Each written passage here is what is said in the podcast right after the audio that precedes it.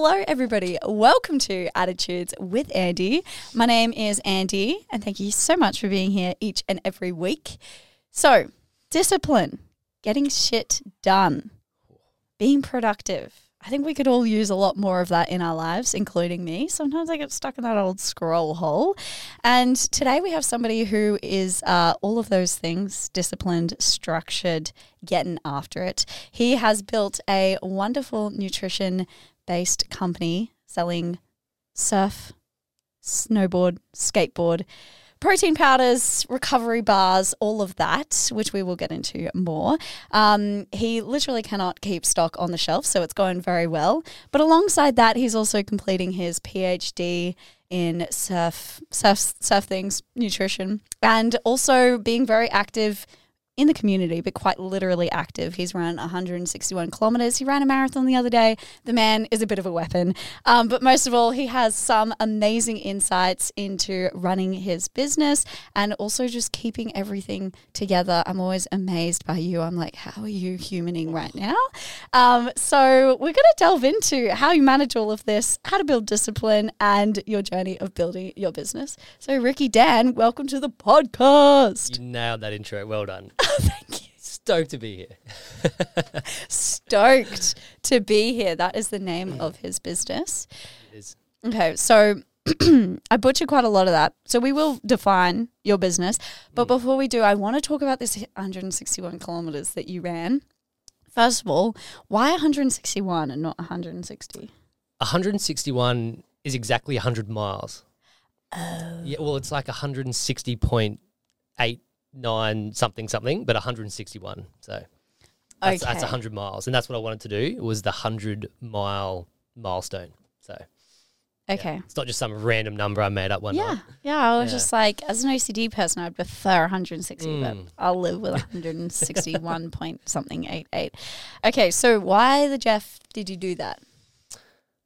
That's that's a big question. um, that that derived from many years of just doing hard things, and I guess I always just want to provide myself with the evidence that anything is possible. And I heard of hundred miles and didn't think that would be possible for anyone, yet alone me. And so I literally just tried it to see if I could do it. When did you do this? That was end of last year. Think It was like October, November last year. Okay. Mm. So you were like, yeah, let's give that a crack. Did you train Absolutely. for it? Abs- yeah, a long, long time. I don't want to say I'm like Goggins or anything with no training doing 100 miles. There's a lot of training, and Yeah. I think people should respect that process and not just go and kill themselves doing some stupid ultra endurance event. Um, but yeah, it was about like nine months of solid training, but it was coming off the back of other ultra endurance events, which certainly helped sort of build the base. Um, but yeah, I just did it by myself, not in an event. I just had my my mum and my brother as my aid stations who were on the bike and driving along the way and just kind of sort of leapfrogging me and had a lot of the um, hedges run community come along and join for five or ten k's and it was just an awesome day out. Yeah. Wow. Because I watched the reel of it and Mm. seeing like your segments of how you were at each milestone. And at one point, it looked like you were crying. Were you crying? I did at 120 kilometers. Yeah. That and I was the think you were like, point why? of the whole thing. Yeah. Why am I Well, doing this? that's why you sign up for ultra events is because you know you will ask yourself why you're out here and that's that's why you do it so to me um and it sounds crazy just saying this out loud but the first 120 ks was just the warm up to get to the point where you think you are done um, and i've had this in other events before like the ironman and stuff where you want to get to the stage where you think you're done and then you push through it and then you get on the other side and you learn all these lessons and blah blah blah but for me, it was at that 120 mark where I stopped. It was just the worst conditions possible to run in. It was freezing cold, pouring with rain, super windy. Like the rain was just coming in horizontally when I was running, and it was just in a I was in a very bad place, and I had a marathon to go. Um, my right knee blew up, and so I couldn't even like weight bear on it, and I was like, how can I possibly run another marathon on in these conditions? And um, I did, and that's what you know. Th- that's where the biggest lessons have come from. That is like when you think you are just completely out, there is still so much more left in the tank. And so, yeah, I'm really glad that that moment happened. I think in the reel you're talking about, is it when I'm just curled up in a ball on the bench and I'm getting like Yeah. pat on the yeah. back? Yeah. I was like, oh no, man's crying. yeah, yeah, that was a that was a bad time, but that's the reason you do it. So Holy. Mm. That just made me emotional. That's so nice. yeah, And it looked like you had so much support. it was amazing. It truly, and that's why over the last three years I've done quite a few challenges like that, and the support from not just the running community, but just ultras in general. they're such a supportive community, whereas other sports everyone's competing against each other. Um, so this year is the first year I haven't signed up for some stupid event, and my goal has literally just been to support as many other people as I could because that's what I received over the last three years. So, um, and I've yeah, I've been really lucky to be able to join quite a few people's challenges already this year. Yeah, I've seen that. I was like, what is up with Ricky Dann? And like, you ran an insane amount the other day supporting your friend who was like, yeah, desert my, my or mate a ran different from state? no, no, it was, it was here. So he ran from the Burleigh Hill to the Gabba. Is that the one you're talking about? oh, I'm not sure. There, there's been quite a few, and I so I've been super lucky to actually be a part of it. Um, but yeah, my mate ran from Burleigh to the Gabba, raising money for a charity. Like in Um, Brisbane. Oh, that's really far. It's really cool. I didn't even think you could get there by foot with the highway, and it just winds all through the suburbs, and it's exactly hundred kilometers. So Oh shit. yeah, and then Sean um, Bell, my other mate, completed a 200 miler. Maybe that's the one you saw as Yeah, well. Yeah, I think that was. So I joined him for the back half of that, and that was just a truly, truly incredible thing to be a part of. Like a 200 mile race. I think only five or six people started the race, and there's only a few in the world. It's a very special thing, and he was the only one that finished. Um, and so to be a part of just a crew that helps someone travel by foot 200 miles, which How is many is that? 320 kilometers is is truly special um, and just the way he went about it like he was just still so positive and it, it just everything about it blew me away and it certainly re-stoked that fire to like go and do something again because i thought i wanted one year off of just helping other people but i saw that and i was like oh you need to get back into something oh, wait. So how much did you run with him? Um, I did about 90, 90-ish Ks. It was sort of like start, stop, start, stop. Yeah. Okay. Um, so it was the back, the, the last 100 Ks I joined with him. So, um, yeah, which was crazy because I hadn't done any endurance training before that. Like I'd been consistent with my running, but just like 10 Ks and the social run club sort of runs, which are fairly short. Um, and I had no idea what to expect going into the pacing. And, and um, yeah, I ended up running 80 kilometers non-stop, like in one stretch. That was pretty, pretty cool to just be able to rock up and run 80 kilometers non-stop. I was pretty proud of myself doing that. That's nuts. Yeah, but uh, yeah, it is built off the back of years of of this training. So it's yeah, once again, not something that I'm condoning to go out and do stuff like that. Um, definitely respect the process, but yeah. Holy. Okay. That's amazing. um, on to Stoked, your Hmm. business, your baby. Tell us about Stoked. What is Stoked Nutrition? Stoked Nutrition has changed and evolved quite a lot over the last few years. Um, right now, with the new branding and everything, we're a sports nutrition brand um, tailored to action and adventure sport athletes and enthusiasts. So there's sort of two components to the business. We have the product side of things and the services. So at the moment, we have different supplements. Um, and we're about to release the first range of nutritional bars, which is super exciting. Just a little little plug there. Always Um, plug. We love it. Yeah, and that that's where the focus of the business will go in the next well, near future, and I think that's going to be the the game changing product for the brand of these bars. So the focus will definitely switch to that. Um, but then we also offer nutritional coaching. So a big passion of mine is bringing an evidence based approach and bringing a science based approach into these adventure communities that don't really have that just yet. So I want to um, pair up, you know, surfers with qualified dietitians and nutritionists and high quality health professionals. Because at the moment, there's just so much bullshit online with all these surf gurus or these these self proclaimed nutritionists that have these alternative waves that are just quite a lot of them are really dangerous. So I want to standardize, you know, if you want nutritional advice, see an accredited professional and I want to provide a platform where if you're a surfer, I will pair you up with a qualified dietitian or a nutritionist that is also a surfer, so they can um, empathize with the constraints of being a surfer, what it's like to be a surfer, or if you're a snowboarder or a skier. I want to I want to build a team with all these professionals that are specialized in these different action sport areas, um, and sort of provide that platform, yeah, for the community. So That's such a niche, but also probably not such a niche because I'm sure it's such a big community surfing, snowboarding, skateboarding, skiing, like all of those. That's just something I never would have thought of, uh, especially about the nutrition around it. yeah, the whole industry since surfing got announced in the Olympics, um, the last Olympics just gone, the whole action sport industry is just booming. It's a very good area to be in. Yeah, it's it is. Even you know like mountain biking and, and there's just so many things now that are becoming a bit more mainstream. Mm. So I think it's just a smart decision if you are into any sort of action and adventure sports, find a way to to climb on this growth because it's becoming somewhat mainstream now to do these things that that previously we just thought were hobbies, whereas now we're accepting that, you know, they are high performance sports that are in the Olympics. People are taking it very seriously and so um, yeah, I just want to help sort of increase the quality of training, nutrition, all the sports science side of things that I am a specialized practitioner in. I just want to help that growth. So, And why the name Stoked? oh, I, it's just me. It's the brand. It's a common ground, and it's it's my way of tying together the community that I want to build. So, the feeling of stoked everybody knows what that feels like, but it looks very different between people.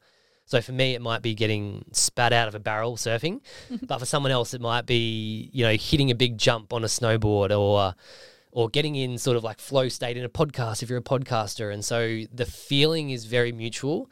Um, and I wanted to play on that feeling and say, if you are someone who chases that feeling, which is what action and adventure sport enthusiasts do, they want that feeling of stoked.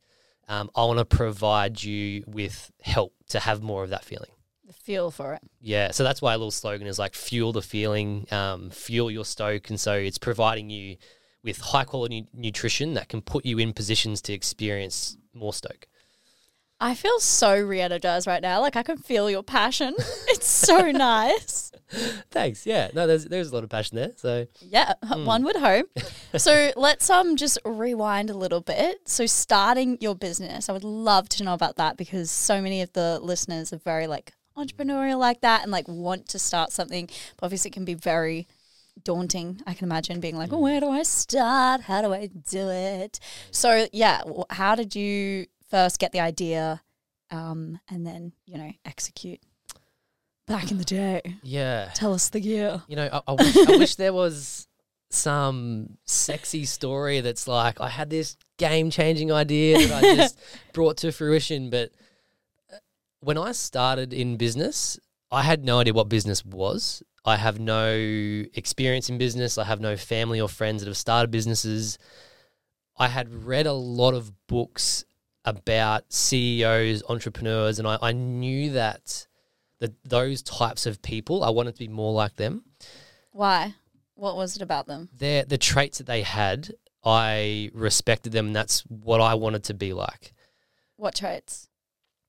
Um, being ambitious, being genuine leaders, um, game changers, and being like proactive in trying to solve issues in society rather than sort of just being the victim of society and just saying it is what it is. They're actually sort of challenging that status quo, and I, I love that. So I guess the reason I got into it is because I was just curious. I was like, what is business about? Um, I knew that all business essentially is is you providing value to someone or you solving someone's issue and then them just compensating you for that. So I just asked what value can I bring to any community. I knew that my sports science background was very extensive. I've got a lot of knowledge there that a lot of people find valuable.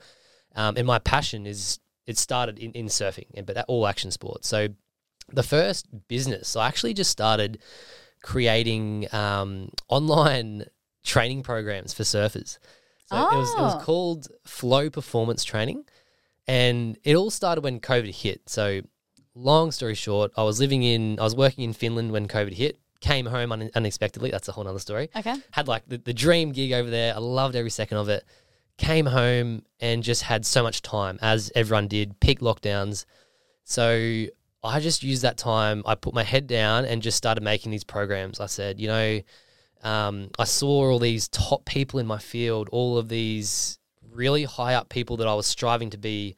A lot of them were just losing their jobs with with COVID, and I was like, it was the first time I questioned my path. Going, there's actually a lot of uncertainty and Wait, sorry. When you mean top people, what industry are we talking about? Oh, just- your just- PhD or Oh, sorry, just high performance. So I was a mostly a strength and conditioning coach um, for the the large majority of my professional life.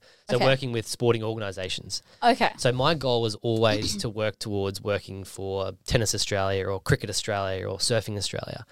And so there's high performance managers at these centres who are like the pinnacle of our industry.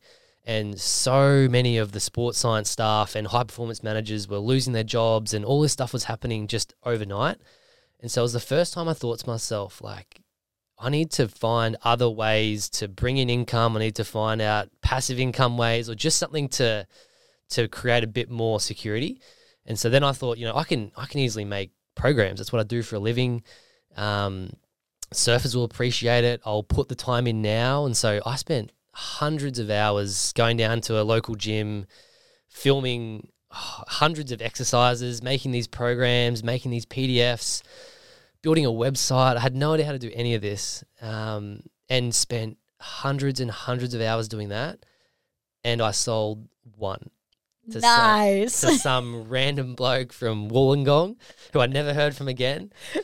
Um, but that was my that was as much of a mistake as it was. It was also the best thing that happened to me because it, I had to ask the question, "What is there a market for?" And that's what I didn't think of was that is such a saturated market. The whole surf training there and there are just so many surf gurus and, and people that have apps and all these really cool things. And I was just putting together these crappy little PDF documents with, you know, with templates of, of training. So, um, anyway, that's how it started. And then I asked the really simple but important question, like, what is there a market for? mm. And that's when I shifted to nutrition. That's when it just hit me, and I was like, there is nothing out there nutrition wise for these guys. There is so much training related stuff, but there is nothing in nutrition. It's, which is so true because, Mm. well, obviously I wouldn't be targeted because that's not my genre, but I haven't personally seen Yeah. any, like, apart from strict nutrition. um, I'm really enjoying where this conversation is going, but just quick question. When you only sold one, how did that feel? Because I feel like a lot of people would kind of be crushed by that and be like, oh, okay, well, I'm throwing the towel in. This feels horrible. Like, what was your reaction to it? It's, I didn't feel any of that. And I, I think it's because I've just hardwired myself to look for the lessons that I've learned. And I look back over everything that I did. I didn't know how to use a DSLR camera. I didn't know how to use editing software to put videos together. I didn't know how to build a website. And all of these things that I did have proved to be the most valuable lessons that I'm even learning now with the business. So I knew that I couldn't fail because even if I didn't sell any, I'd still learnt all these skills, whereas most people would have just been sitting at home watching movies. And I just, that's just the sort of mindset that I've sort of trained myself to have. And I'm really proud of that. Um, and obviously, it's not ideal not selling any, but I knew that um, when it comes to business, like your first idea probably isn't going to be the idea that you run with and make a billion dollars from in 10 years' time. Business is about like reflecting what does the customer want, what's their market for, and then just making adjustments. And so I just saw that even though I rebranded completely, so it started off as flow performance training, then I went to surf science nutrition. I didn't see that as a failure. That was just a stepping stone to get to surf science nutrition. And then I look back at surf science nutrition, that was just a stepping stone to get to stoked. So I never really, yeah, like failure to me is a, I still struggle to explain how I look at failures because, yeah, you could define that as, as a failure, but that was like the best thing that's taught me everything that I know now. Yeah. Yeah. It's not failure. It's just like redirection. Mm. Okay. So, sorry, frog at my throat. Um, that's that's really really good. I think uh, in my head, as soon as you were like, "Yeah, I wasn't really bothered by that," I was like, "Oh God, you're really built for business." the fact that you're like, it's not failure; it's just lessons learnt Mm. that then got you to where you are now. Mm. And had you not gone through that, maybe you wouldn't be where you are now. Yeah. we wouldn't be. Uh, so you then was like, okay, what does the market need? Market needs nutrition. Then you were like, then what happened? Yeah. So I just started asking surfers in the lineup, like, what issues are you guys having as surfers with nutrition? Um, and I got some pretty consistent feedback with um, not knowing what to eat before surfs because most people go out for a surf um, and on the slopes and don't eat anything beforehand, which blows my mind. Because like if you think of running a marathon, if you ran a marathon without a fueling strategy or a nutrition strategy and you ate nothing and drank nothing, you would be seen as crazy. But the action sport world, these guys go for four and five hour surfs, don't eat anything before, nothing during, no water, no nothing, but it's just normal. So, yeah, the, the messages that I w- was getting when I was asking what issues you guys having were quite consistent. And then I literally just built products around that to solve those problems. So I came out with the uh, pre-surf fuel um, supplement, which is just like a little um, supplement dissolves in water. Have it before, uh, and then like a recovery blend for after, uh, which yeah, super successful. I put a order in at the start that I didn't even think I would sell half of them, um, and yet completely ran out of all my stock, and so that was good. Um, but I knew deep down bars is just where it would be. I just didn't have the knowledge as to how to make them, and that's what has taken the longest time. Supplements are easy. You just get the macros that you want, you send them to like a manufacturer, and then you just t- tinker with like the flavors. But they just add a flavoring. Whereas with bars, they're so much more complicated. With you change an ingredient, it changes the whole flavor. Like there's no And the texture of it as well. texture. There's just so much to it. So that's why I started with supplements because it was just genuinely easier and I could get that out there sooner. And so I've just spent the last couple of years now learning how to do the bar stuff and yeah, finally getting there, which is really cool. That's so so exciting. So, what year did you start um, Stoked Nutrition, or what it was back then? Um, so I, I launched Stoked Nutrition earlier this year. It's only very recent. Um, I had Surf Science for nearly two years. Yeah, that's what I meant. Surf science. yeah, yeah, sorry. it's Surf Science. Yeah, so Okay. that was um, uh, nearly three years ago now. Okay. Yeah. Cool. So I'm just like putting myself in your shoes and also thinking about how I would think, but also how maybe like other people would think. Okay, so you have the idea. You're like, cool, I want to do the nutrition thing. I want to make like a pre thing and a recovery blend. A lot of people would be like, okay, I don't know how to do that. That feels Mm. really overwhelming. That feels really scary. How did you feel? And then what was the action that you took to like overcome that? Yeah, Because you've really like made shit happen. yeah. But I just want to make it clear. I I made shit happen with no understanding at the start. I could not have been more excluded from. I'll, I'll put it this way: I had to literally the first thing I googled was how do you make a nutritional product, or am I allowed to? I thought these things had to be made by the bloody government or something, where you have all these regulations and. Um, so I just googled how do you make a nutritional product, and then I found out you need to go through a contract manufacturer. Googled Gold Coast contract manufacturers, and so it was twelve months of not knowing anything, throwing myself in the deep end, and even having meetings with these manufacturers where, you know, I was rocking up to these places in some here in Burleigh actually, where um, I was just so naive. I had no idea what questions to ask. I didn't know anything, and so I remember so clearly this one meeting with the first manufacturer I went to. Um, we had like an hour meeting. I told him everything that I was trying to do, all these goals I wanted to to to hit with these products, and then he's like, "So, what sort of first purchase order, like amount, would you want to do?"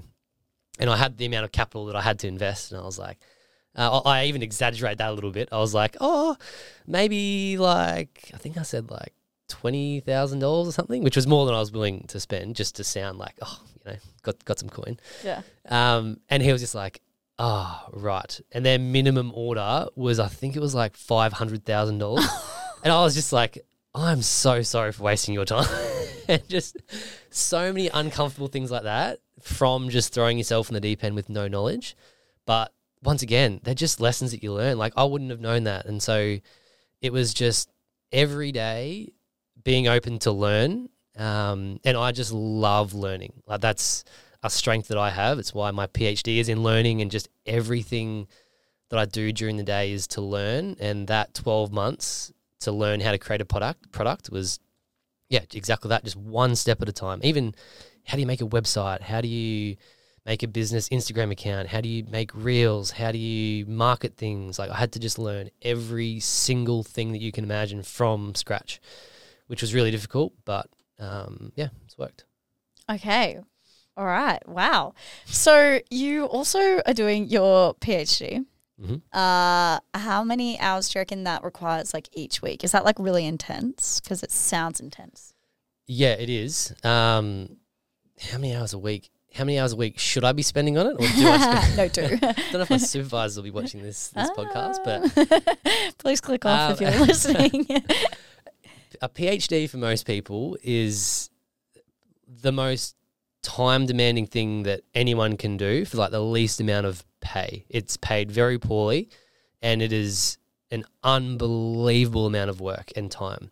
So most people I go to uni with and I share an office with, they're sleeping under their desk. And I, I did this as well back in my masters. They're just all oh, so you did your masters and now you're doing your PhD. yeah, yeah. So you're just loving at uni. I love learning. That's Yeah, okay. literally what it comes down to. Is I just love being better each day, and to do that, you have to learn. So, yeah, I did four years of undergrad. So I did an exercise science degree, did an honors degree, did a master's degree, and now doing a PhD. So I love the learning process. Okay. Um, but yeah, most PhDs, you don't see that person for the three or four years it takes them. It's just consumes their life. They don't have a social life. They don't.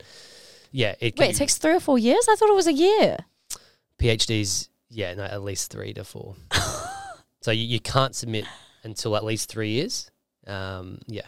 So I- I'm in my third year now.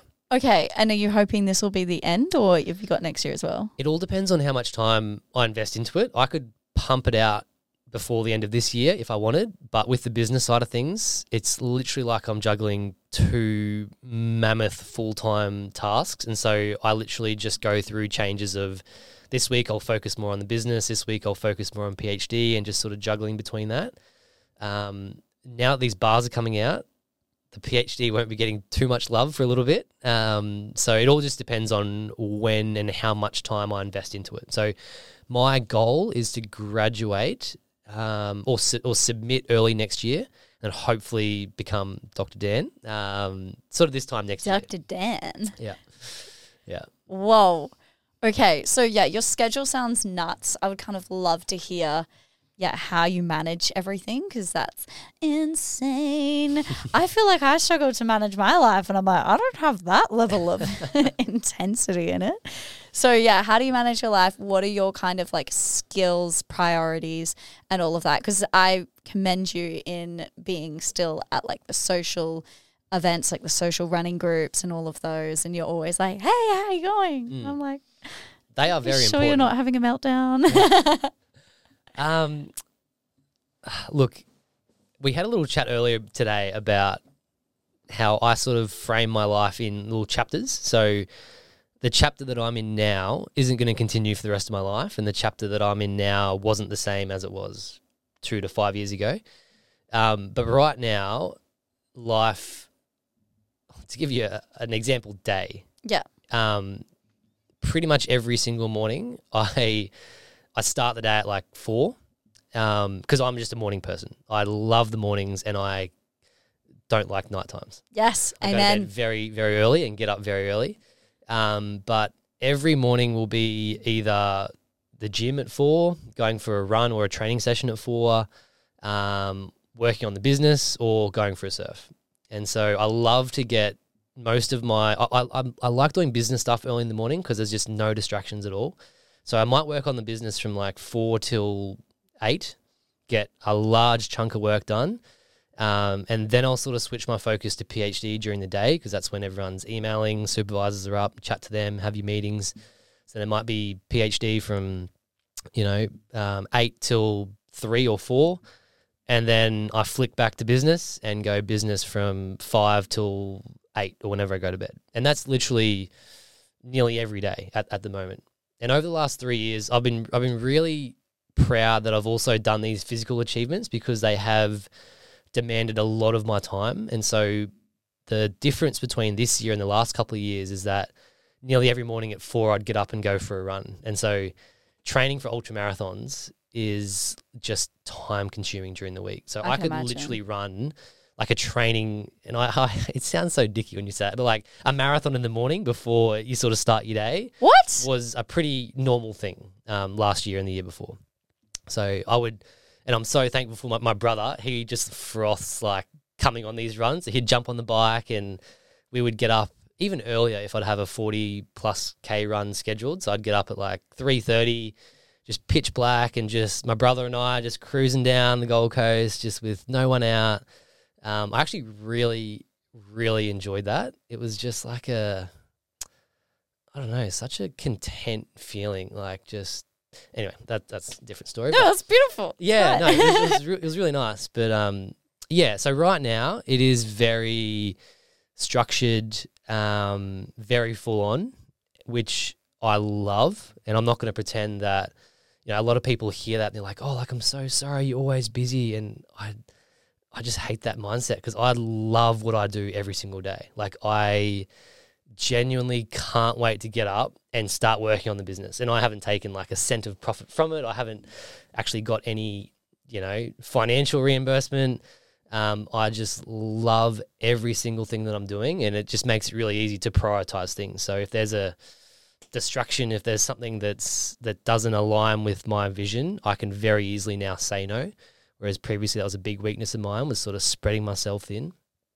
Um, so yeah, that's Oh, that makes me feel so happy when you're like, I love what I do. yeah, no, I do. It's yeah, And then the social aspect. So you clearly like make it an effort to make sure you're still connecting with people. Am I correct? Mm, yeah, absolutely. Yeah. Yeah. Well, at the moment, um, the run clubs are definitely the way to do it. But I'm just very lucky that a lot of my friends, um, they're very supportive of what I do, but they're also very involved. So like. My biggest customers for Stoked Nutrition are some of my best mates. They have all the merch, they buy all my stuff, and they're there at my ultra marathon events. I run with them, I do these things, and so I'm very thankful for that that sort of aligns with these sort of hustle things that I do. But then other social things, I just don't. It just doesn't interest me. If I'm completely honest, I don't.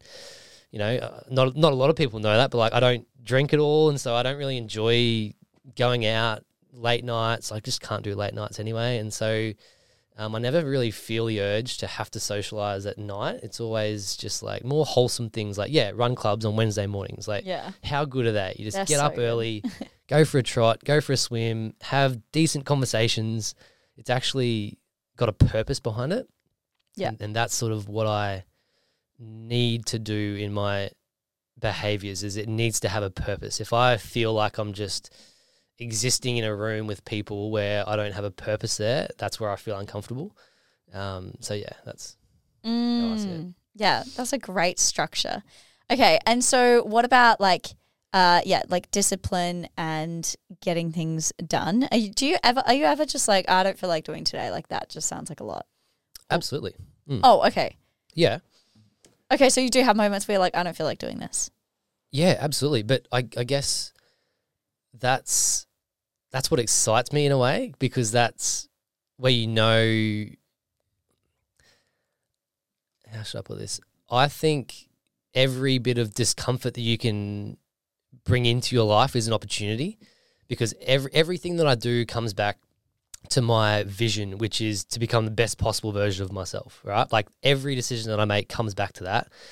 And to do that, you need to welcome discomfort into your life because that's how you grow and that's how you become better. And then that aligns with my vision. So if there's any moments like that, that's what I actually thrive off because I go, this is going to suck, but just do it anyway because I know that feeling afterwards. And it's such an easy thing to say, but um, having that feeling and turning it into a habit where when you feel that resistance, it's now just like you're going to do it anyway. That's a really cool habit to get into.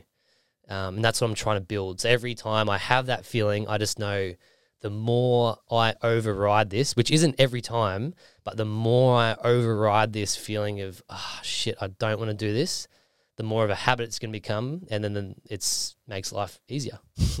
Yes, Yeah. that's huge because I think a lot of people will be like, I don't feel like doing it, therefore it mustn't be right. I shouldn't do it because Yeah. it's like even fun things. Sometimes you don't feel like doing it. Like sometimes before podcasts, I'm like, I don't feel like doing it, and then as soon as I'm recording, I'm like loving it. Yeah. Um, do you know Mel Robbins? Yes. Yes, I love her. She's Yeah. like, if you did everything you didn't want to do, you would have everything you've ever wanted.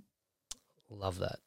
Absolutely. And I was like, that is so true. Yeah. because we do, we don't feel like a lot of the time we don't feel like doing anything because like Mhm. obviously our natural state is probably just to be like safe, uh, conserve energy, Yep. be in the known, and Yep. then everything you want to do is probably like outside of that. Yep. So you just have to like not listen. Yep.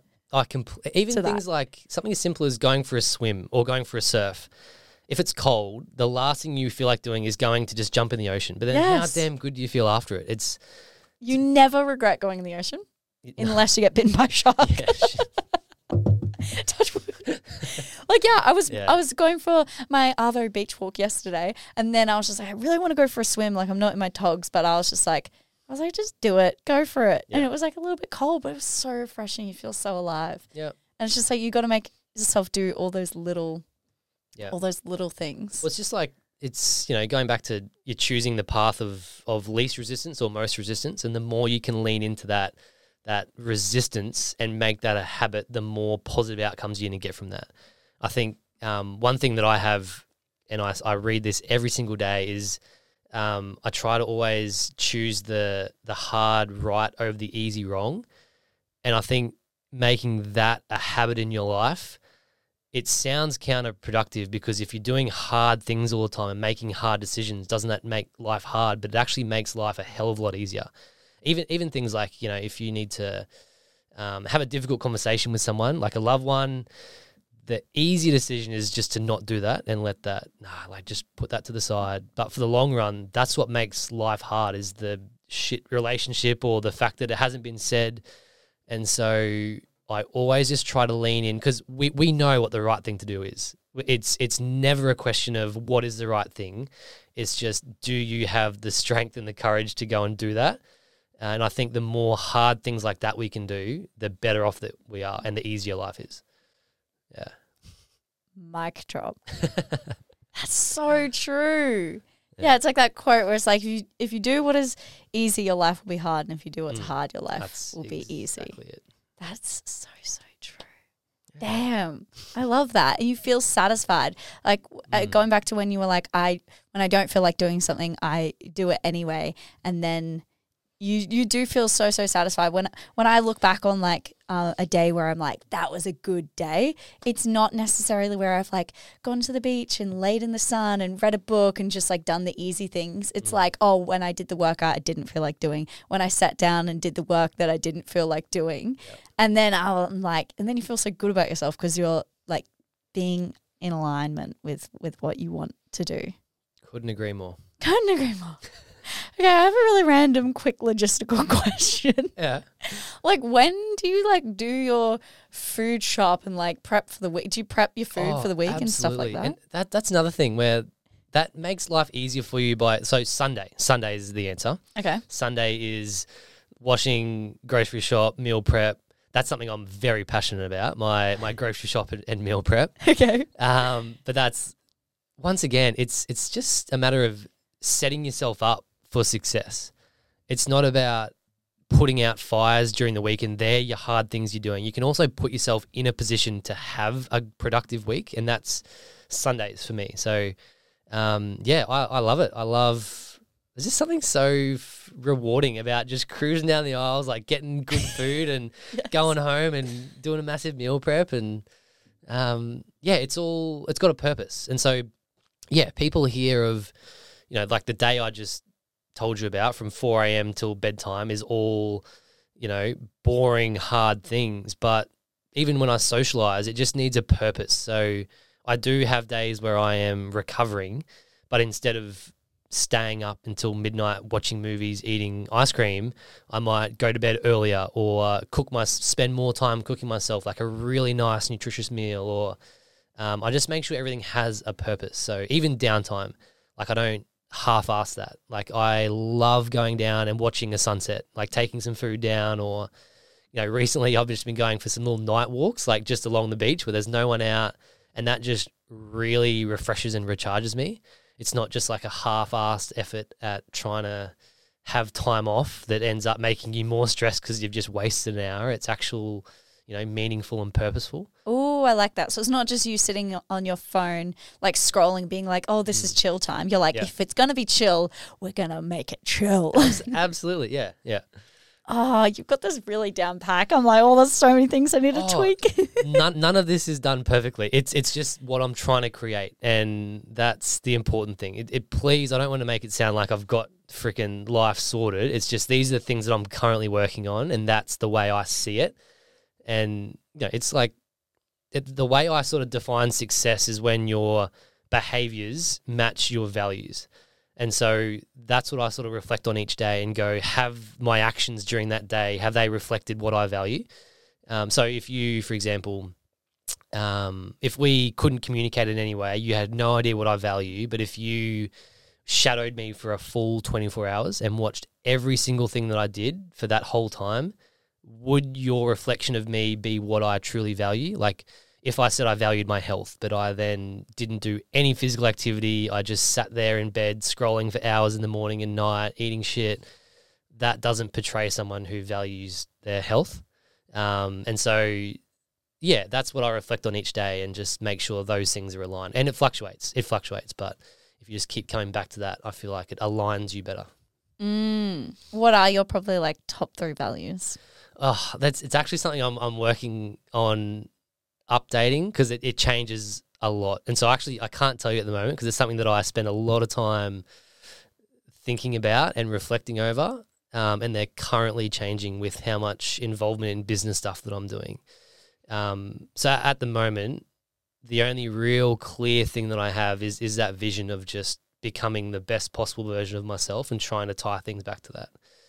That's so funny that you say it changes because, like, and this is just me from the outside looking in, but I'm like, if somebody was like, "What do you think Ricky Dann values?" I'll be like, he values like, um, like a- achievement, ambition, and like success, but like in a, in a good way. Yeah. Um, he values social connection. He values his health, um, and I would say you value family time as well. Mm.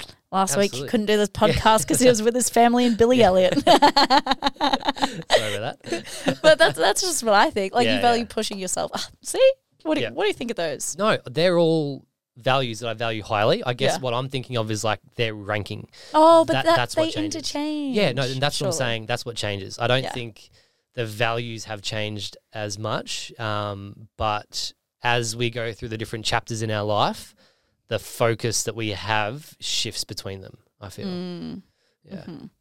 Okay. Wow. Um. So I was listening to a podcast you were on before this podcast, and you talked about uh doing the small things every day and the really like unsexy things that like people don't put on Instagram that are Mm. just like really important. I don't know how long ago you did that podcast, but is that something that you're still, you know, like Mm. maybe getting up at the same time every day, going to bed early, like Yeah. all of that? Is that something you still still value? Ab- absolutely. I can't even remember what I said in that one, but yeah, it's just getting into a habit of doing the hard things. And so I think most people just, when they hear the word, you know, hard, they think of these massive things you see on Instagram. Whereas my focus is on the little tiny daily things that are hard. Like a really bad example was last night, I was unpacking the dishwasher, chucking all the plates away, and I went to shut the cupboard and leave the kitchen. I shut the cupboard and I shut it just hard enough so it like rebounded back open a little bit. And I just kept walking and I went, oh, I noticed that cupboard was just open. The easy thing here to do would just be keep walking to my room. But I went, no, stop, come back, shut the cupboard, and then go back. And it just sounds like such a trivial, has no effect on your life whatsoever, apart from the process that you just went through to reflect over. I have a, a decision to make here. This is the easy option. This is a hard option. Go and do that hard option because that's where habits grow. I feel, and so I'm not sure what examples I gave in the um, in that other podcast, but I just think the big things are too over glamorized. Like the the reel, the hundred mile reel, and the Ironman stuff. Like, yeah, they're cool achievements, and everybody seems to ask about the event where all of the lessons that I've learned came from the process and the person that I became to get there. That makes sense. All the little decisions. Yeah, it's the the the Tuesday morning I woke up at two thirty a.m. when it was raining and cold and no one knew about, but I still decided to go for that run. That's freaking hard. It's it's those things that no one sees um, that you know deep down inside. Like you have that integrity. Like yeah, I'm gonna say I'm gonna do the things that I say I'm gonna do. That takes a long time to build, and I'm just super proud that like I know that I will do anything that I tell myself that I can do now, and that's really cool. Yeah. Oh, that is really cool. Yeah. How do you talk to yourself inside your brain? Inside your brain? You know what I mean? What's your self talk like? Oh, it's probably too much of it to be honest. Um, What do you mean there's too much of it? I don't know. I my one of my weaknesses is probably just like over analyzing stuff and just thinking too much about things when I probably can just just take more action because that's something that I've been definitely working on. Um, you know, over the last five years, I used to always talk a lot about the things that I would do, and I'd always advertise, "Yeah, I'm going to go and do this. I'm going to do this." Mm. with very little action. And now I'm trying to do the opposite and just shut up and put your head down and do things and then tell people if they ask. So focusing a lot more on doing. So yeah, I'm trying to limit the amount of internal chat that goes on. Um, I don't know. It's it's mostly positive. It's mostly positive. It's not like some of the stuff you hear where it's all like you, know, you see ultra marathon people that are doing it because they're fighting their demons and they're like, oh, you know, I'm doing this because of this happened at my childhood and all like all this stuff. Whereas Yeah. like I'm more drawn to things. I'm not sort of pushing myself. If that makes sense. So it's all very Mm. positive reinforcement. Yeah. Yeah. And you're constantly proving to yourself that, like, oh, you actually can do this thing. Mm. Like you doing that 100 miler. You're like, I can't do that. Mm. And you were like, well, now we can. Yeah, bloody oath. And a really cool tool that I use, and everyone probably has heard of the um, the cookie jar, like the David Goggins analogy, where you have your own cookie jar. Where, for me, it's literally just a piece of paper I have at home. It's titled the cookie jar, and it has every single hard thing that I've done in the last. I think I made it three years ago. Yeah, when I read Goggins' book, I finished that chapter and wrote on the top of a piece of paper cookie jar and started writing things. And so it had my first ever marathon, my first 100k ride, like all the physical things, but also a lot of personal tough things that I've done, which I won't go into much here. Um, and that's what I, that's my internal talk when things are shit, when things suck, when I'm hurting during events, because you reflect over that and go, look at what you've done, keep going. Because that's like so inspiring, I think, is proving yourself and, and being proud of yourself. Like I feel like a lot of people try and just try and get inspired by other people's actions, and which which is inspiring, but there is nothing more powerful I, f- I feel than than being proud of yourself and what you have done previously. So that's that's a lot of the internal chat as well. Yes. There's definitely a sen- like huge sense of like satisfaction and, Mm. and yeah, pride in yourself when you do do the things. Yeah. Um, do you know the podcast Modern Wisdom? Yeah, with Chris. Someone? Williams or Yeah, something? Will- yeah, yeah, Yeah, there's uh, there was this like snippet that was taken out from it, and um, he was just like, the moment when you get to the point where you're like, this is hard, I want to quit. That's the moment when most people do quit, and Yeah. so if you can push past that, that's where you're gonna see the the success. What do you think of? What do you think of that? Oh, I agree, absolutely, um, and that's probably what differentiates an ordinary life with an extraordinary life. I feel like I want to live an extraordinary life, and it takes it takes not doing ordinary things to get there. And if you know what the ordinary behavior or decision would be probably follow a different path to to do something that other people aren't doing. And yeah, like the whole quitting thing, and you know, Goggins calls it the the forty percent rule or sixty percent rule or something, where you have forty percent left when you when you think you're done. Yeah, that, that's got merit to it, but you need to experience that for yourself and and experiment with it as well because it's one thing just to throw yourself in the deep end and and break yourself, but I think having slow progressions, doing harder and harder and harder things, just compounds and builds on itself. So yeah, just trying to get to that stage as often as you can where, yep, most people would quit here and maybe just take one more step today. And then next week, when you're in that same position, take two more steps. And um, yeah. Yeah, it's very motivating because then you're like, okay, this is normal. like Mm. it's normal to feel this way. Have you had moments where you want to quit in your business? Or you're like, why am I doing this? Like, this is really hard. Or, Oh, any absolutely. E- every day. Because I have invested a lot of time and my own money, and I'm not naive to the risks involved. That It's starting a business is a very risky thing. Um, however, I just have built the confidence that I know there's just no question that I'm going to make it work. And so whenever I have those thoughts of like, or it's more of reminders of like, yeah, this is risky as hell.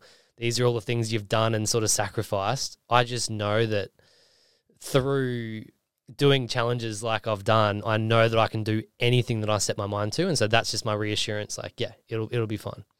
yeah. Okay. So before we go into the fast five, which is how we end every podcast, I just want to um, get some practical tips from you for me, but also for the listeners, because I'm feeling very inspired and jacked up from hearing how you do life, how you view life, and your discipline and habits. And I'm sure you've like you've built up to this. You didn't mm. just go from like lying on the couch to then doing these long hard days. I'm assuming. Yes. Yes. Okay, so somebody's listening to this and they're like, oh, yeah, I have a few like good habits here and there, but I procrastinate a lot. I say I'm going to do something and I don't do it. You know, I feel like I'm I'm wasting a lot of time here. Um, and they are like, cool, I want to be more disciplined, get shit done, and take action. Where would you recommend people start to like get into the habits you have? That's a big question as well. You can load on it if you want. Yeah. I can do elevator music. Do, do, do, do, do. I think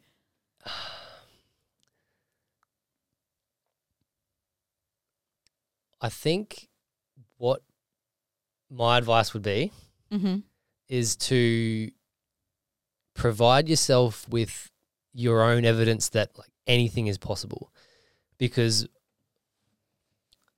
the the one life-changing thing that's happened to me and I feel like everyone has their own life-changing story this happened finishing the Ironman triathlon was the first time in my life that I committed to something and completed something that I genuinely believe was impossible.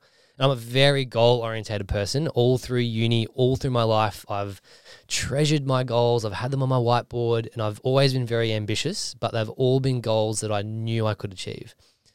And that Ironman was the first time I signed up, paid money, and even on the day when I took the first step, I didn't know if I could do it. And crossing that finish line was also I don't think anyone saw me, but I had had a little tear come out of my eye because it it was genuinely this feeling of like, holy shit, I need to rethink every trajectory from business, um, academic, relationships, like what I am truly capable of. And so I had to reset all of my goals with this new scale, knowing that genuinely anything was impossible. And so what that's done is I'm now just like drawn and obsessed with like what can I do in a way. So it's kind of um like a lot of people and a lot of advice is just like push, grind, get gritty, do all these hard things for with all these negative connotations. Whereas my advice is explore your potential and pick something that you look up to and go, man, that's the sort of person that I want to become. And then you will just become drawn to that. So like procrastination now, like I, it's become a lot less of a burden than it used to be because I am just drawn to so many things where I was relying on the discipline, the motivation, and all these things. So, yeah, find a way to provide yourself with the evidence that anything is possible. And I think your behaviors will naturally change for the better. Wow, that feels so expansive thinking about that. It does. Yeah. Because you're now like, after that Iron Man, you reflected and you were like, oh my God, I've Mm. been playing it so small. Yeah. I've been asking for the bare minimum. Yeah. Whereas like now you're like, I know what's possible Yeah. and anything's possible. It is. It, it sounds. I used to cringe hearing that. I hated that saying. Anything is possible because I just thought it was a load of shit. You're like, "Ugh." and it's actually Iron Man's motto. So everywhere on the Iron Man event, just anything is possible. Anything is possible. It's like, Fuck right, eh? But that was the first time I started believing it, and that has literally reshaped my life in in every area. That's why I've started PhD. It's why I've started business. It's why, yeah, I've made a lot of my decisions because I've realized the potential impact I can have. Yeah. So Mm. just take action on something um, simple and easy to start and just keep working and be consistent. That's all I can really say. That's huge. Yeah. Be consistent. Just put one foot in front of Mm. the other. And then you'll be able to have days like Ricky Dann In in this chapter, in this chapter. in this chapter. Absolutely. Yeah. Yeah. Yeah, yeah, yeah. I definitely don't have days like you. um, but that's fine, you know? It is fine. That's fine. I'm doing me and you're doing you. That's it. Okay, so we end with the fast five. I'm going to ask you five questions and you're just going to answer whatever comes to your mind. I used to say, like, you know, uh, a sentence and it'd be really quick, but it never ends up being like that. And that is A OK. Okay. All right. First of all, what's been one of the most life changing books you've ever read? Oh, life changing. It'd be the very, very first like self development book I ever read or listened to on Audible. Um, the Seven Habits of Highly Effective People. Oh, I've heard of that. Stephen Covey or something. It's a really old book, and it's just like it's like a nearly like a textbook. It's like just so dense in theory, and it's just all about personal growth and development. And that's sort of that's what sort of kickstarted the whole journey. Um, and I just remember my old housemate in Brizzy. We would just go for walks along the Brisbane River, along that Coronation Drive stretch. Yeah. we'd, we'd And where you see everyone from college and you're like, oh, hey, Yeah, hey, yeah. hey, uh, yep, yep, nice. Yep, good to see you. Oh, another person. Yep. 50 awkward conversations, half conversations in one walk. Well, we were just chucking our headphones and listening to our own our own books. That's a mood. That was the first one I ever read, and I think I've read every single self help development book under the sun, and there has been nothing new since that first book that I read. I think it's just the most wholesome. It covers everything you need to know. I think about life and it just aligns what your values are and your behaviors. Similar, like to my um, what I was saying about success, where they have to align. It just brings all that together, It's- and that's yeah. No book has really come close to that. Great. So we can just skip reading all the other books. Absolutely, yeah. Just the Yeah. seven habits of highly successful, highly, Highly effective, people. Yeah. It's a the narrator is just so boring and monotone. It's oh the- God. the, worst listen, but the content is gold. Should I be like, hey, can I read your book? Offer to That would. Try to imagine that. I don't, I'll change accents and be like, Yes. hello, welcome. Jeez. okay, noted. Mhm. Okay, I already know the answer to this, but I want everybody else to hear it. Who is your biggest inspiration and why? Biggest inspiration. Who do you look up to? Oh, like business wise, we had a chat earlier. Oh, oh, wait, you can say, you can say, yeah, I was meaning that guy, but Oh, you can, right. you Yeah, can no. say two. Because inspiration in general, like I don't, like my mind when you said that didn't go to like business. Insp- like N- Nick Bare is who we were talking about before. Yeah. I've shaped a lot of my life choices around what he's done because I just have never aligned more with someone in my life, just the way his mindset.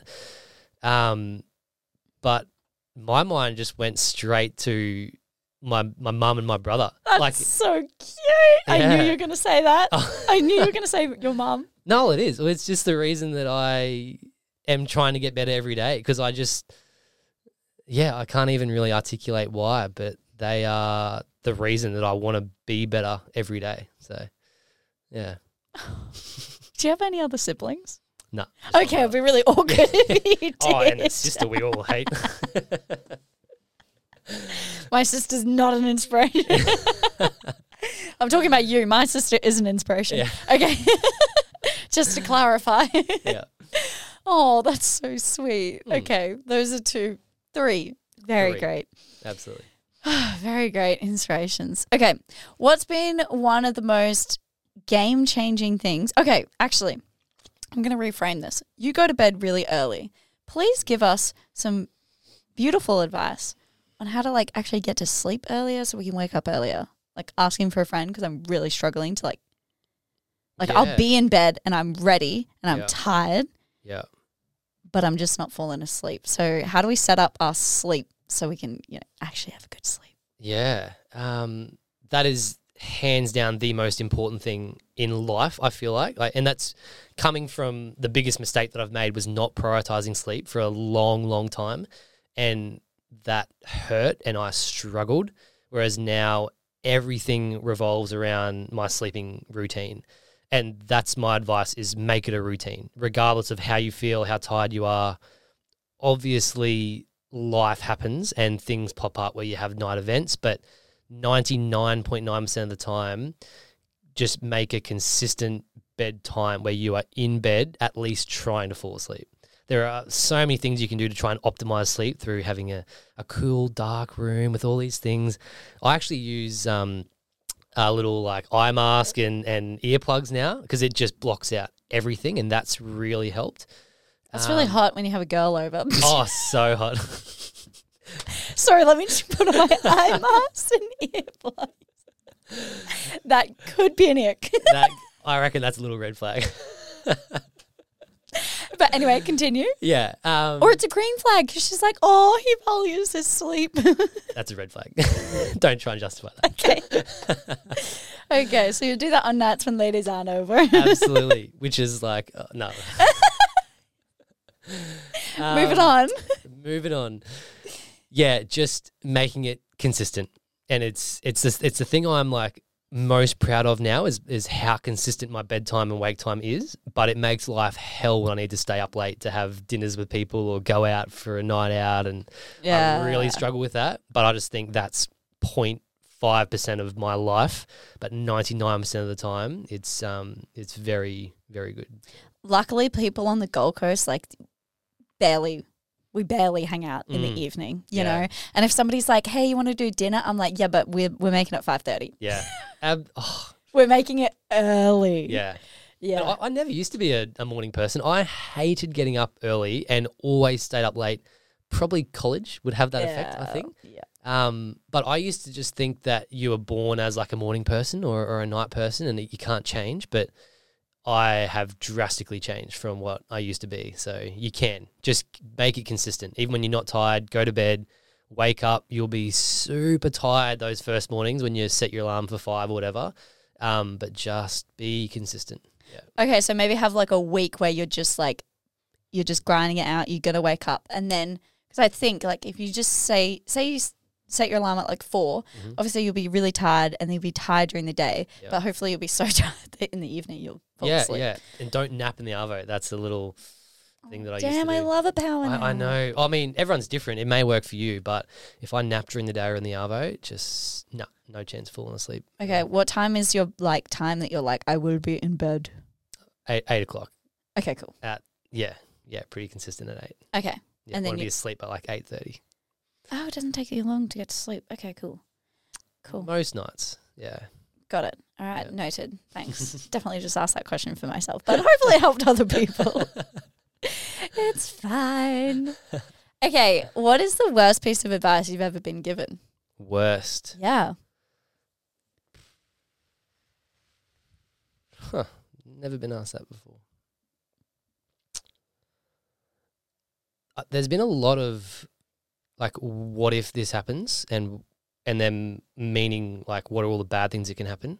I think my whole family in general are very conservative. They're all teachers and professions, and And so I started off in PE teaching at uni, thinking I was going to be a PE teacher, purely based off sec- job security and all these things. And so I, I think the large majority of my life, I was always surrounded by the risks of risky decisions and that being the emphasis going what if this happens what if this doesn't work and so it's not like any massive terrible piece of advice it's probably just the consistent messaging on the focus on what bad things can happen because the Mm. best thing that I've ever heard is just asking yourself the question. I don't know. I don't know who said it, but um, it's practically just, what if it turned out better than you could ever imagine? And I literally think of that before I have any big decision to make, whether it's starting a business, whether you're starting running, or whether you're going to ask a girl out. It's like, what if that turns out better than you could ever imagine? What if that girl turns into a second date and then your wife and then your family and you know it's like that's such a more powerful question to ask than what if blah blah blah Wow. Okay, wait. What's the question? What what is the what's the best? what if it turned out better than you could ever imagine Oh. so i have that written on my computer so every time i think business wise i picture where i want to be in like 20 years and like i'm not screwing around like i want to make a global billion dollar brand that helps the action sport community around the world and like i am openly happy to say that um, and so just the thought of like what if it turns out better than than that that really drives me to take that action and and keep pursuing it Oh my gosh. You know what I just got a vision of? Of you like 100% completing that. And then you looking back on this interview and being like, oh, little Ricky. hey 40 year old ricky Hope you're still surfing and waking up early. absolutely very different chapter of my life though hopefully it's not a grind like at the moment but no, yeah, it'll be it'll be different. Mm. It'll be a different chapter. That's yeah, that's a really really good question because usually I ask the question of what's the worst that can happen in the sense that like what's the worst can happen if I write down all the things that could happen and then I'm like, well, I can live with that. Yep. Yeah. I think um, Tim Ferriss has a really good uh, TED talk on fear setting. I haven't watched it in a little while, but he essentially just says instead of goal setting, if you have something you want to chase, write down every single possible thing that can go wrong and then write like a little mini contingency plan for each one of those things. And it always works out that you're still going to be alive. You're not going to be homeless on the street, broke. And I really like that concept as well of like clearly defining this is the worst case scenario. And you know what? It'll still be okay. Yes, that's the other question I say. I say, "Will you die?" I go, "No." Mm. Yeah. I'm like, okay, do it. And you're like, okay, Yeah. because like I always think because like I'm fortunate where like I've you know gone to private school. My family are like you know they're they're okay. Mhm. That like I'm like even if you sent it in say business and you went broke, like you're not gonna be homeless or on the street. And I know that's like coming from a privileged position, but Mm. then I'm like, well, you're in this position, so you may as well So true. utilize it. Yeah. There's someone not in your position wishing they were. Yes. Yeah. Yes. So true. Okay, I think we're on the last question. I can't count. That's but I, right. think, I believe we are. Okay. Sorry, these haven't been very fast. Sorry? haven't been very fast answers. Sorry. No, that's why I was like, let's start them now before the podcast gets to like two hours and then I have Joe Rogan do Yeah. all. okay. Number five. What is your favorite quote? I feel like you've already dropped it. Okay, no. I'm still going to There's, ask it. there's so many. Favorite quote. Oh, actually, I'm an idiot. Of course, I have one. I don't know the whole quote. Man in the arena is just hands down. It gets me through anything. I think it's just the pinnacle of how powerful being vulnerable can be, and just yeah, no, that that is hands down. I don't even know how to think about that. Yeah, the man in the arena. If you haven't heard of that quote, go and look at it because it's quite a lengthy, lengthy thing. Excuse me. Um, but yeah, I just think that is so powerful. Can you give us a little taste test of the, the quote for the people who don't know it? Oh, I, I genuinely, I wouldn't be able to cite any of it. Um, it's just about um, the, how the, the critics don't count. The credit should go to the person that is, you know, laying on the floor in battle, dust on their face, putting themselves out there and being vulnerable. Um, and it just puts a really cool spin on even like the, the the grind hustle, right? Like it's showing that it's okay to be vulnerable and oh, I don't know. I I haven't really given it a whole lot of thought. I just read that and just feel really good. No, one hundred percent. Because I love that quote as well. Mm. It is a bit of a big bopper, but Mm. you you did summarize it well, and it's just saying how like the people who are watching in the crowd, their opinion isn't valid because they're not in the arena Yeah. with dud dud dust and blood Yeah. on their face and like fighting. It's only the people who are in the arena that actually matter. Yeah. Yeah, so yeah, because it says like the critic who doesn't count or something like that. Yep. Um, and yeah, it's really beautiful. Mm. Do you know? I think like any sort of social media stuff and interactions you get through comments and likes and all that sort of stuff, it's very good to insert that concept into that because you know if you go to check their Instagram, are they doing any of the stuff you're doing? Are they putting themselves out there? And um, even just like general advice to people on or when to accept advice and from who. Like look at these people and go, are they in a position to give you constructive feedback or are they criticizing? yes. Yeah, yeah. I always like think, okay, who's this person who I'm getting advice from? What have they done? Yeah. And you know, like you wouldn't take advice, marriage advice from somebody who's like divorced. Yeah. You know? Um, but you might take advice from that person about like the billion dollar business they've built. Hmm Like, yeah. So Yeah. or the million dollar business, I'll accept it. Millions are fine. Millions are fine. Okay, uh, and the last question, we're going on to number Ooh, six. Number six. Um, oh, I just dabbed. That means it's time to wrap things up. If you could embed a habit, a mindset into the listeners' ears to make them a better them, what are you gonna inhabit? Inhabit? What are you gonna Can, insert? can you say that again? If you, if you could embed a habit or a mindset into the listeners' ears or Oh, minds, what what would it be? Something to just better them, and they will be- either believe this mindset or do this habit consistently. Hmm. That's a cool question. Thanks. Probably,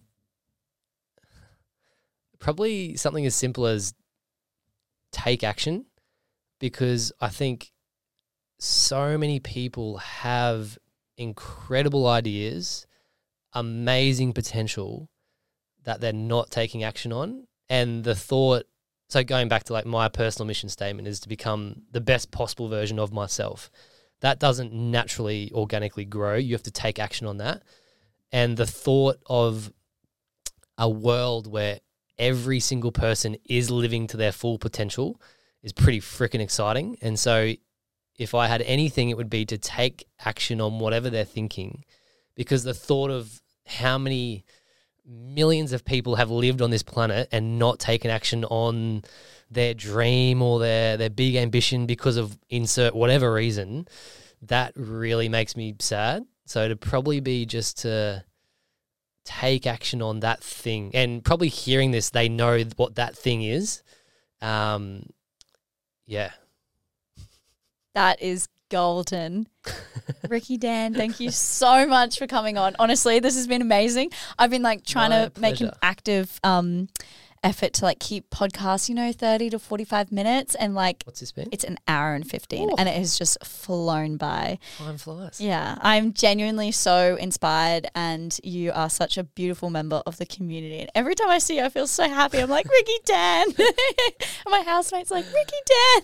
Oh. you met her one time. Who's your housemate? Sav.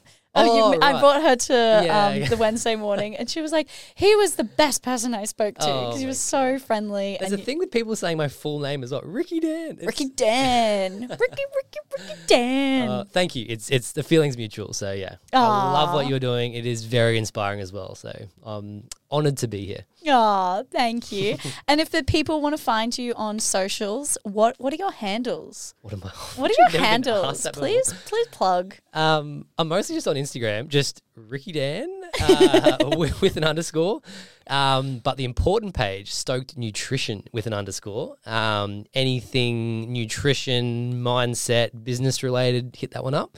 Um, but either of those, yeah. Yeah. And there's some great content. And then, um, do you have a date of when the bars are being released? Oh, I actually will be finding out Monday next week, so I can't say that at the moment. Okay, Um, secret. Go see the Instagram page for the announcement. Then. Yeah, I'm still locking that in, but I can nearly guarantee it'll be the end of September. So once they're actually made, I've got a um, I'm going to call it a business trip organised to Uh-huh. uh, to New Zealand to get Mhm. some content for the bars, and then I'll be releasing them as soon as I get back. So I think sort of like end of September, the bars will come out, Amazing. and my life will get very exciting. Ah, if it isn't already. It isn't already. Amazing. Well, thank you guys for tuning in and listening. We really appreciate it. Feel free to share this podcast around. Tag us if you uh, share it on the old social media. You can click follow and subscribe as that really supports the channel and always leaving a review makes me extra happy. So that's everything I have to say. Thanks, guys. I'll see you next week. Uh, bye. See you guys. see you guys. Catch you, mate. You did so oh, well. Oh.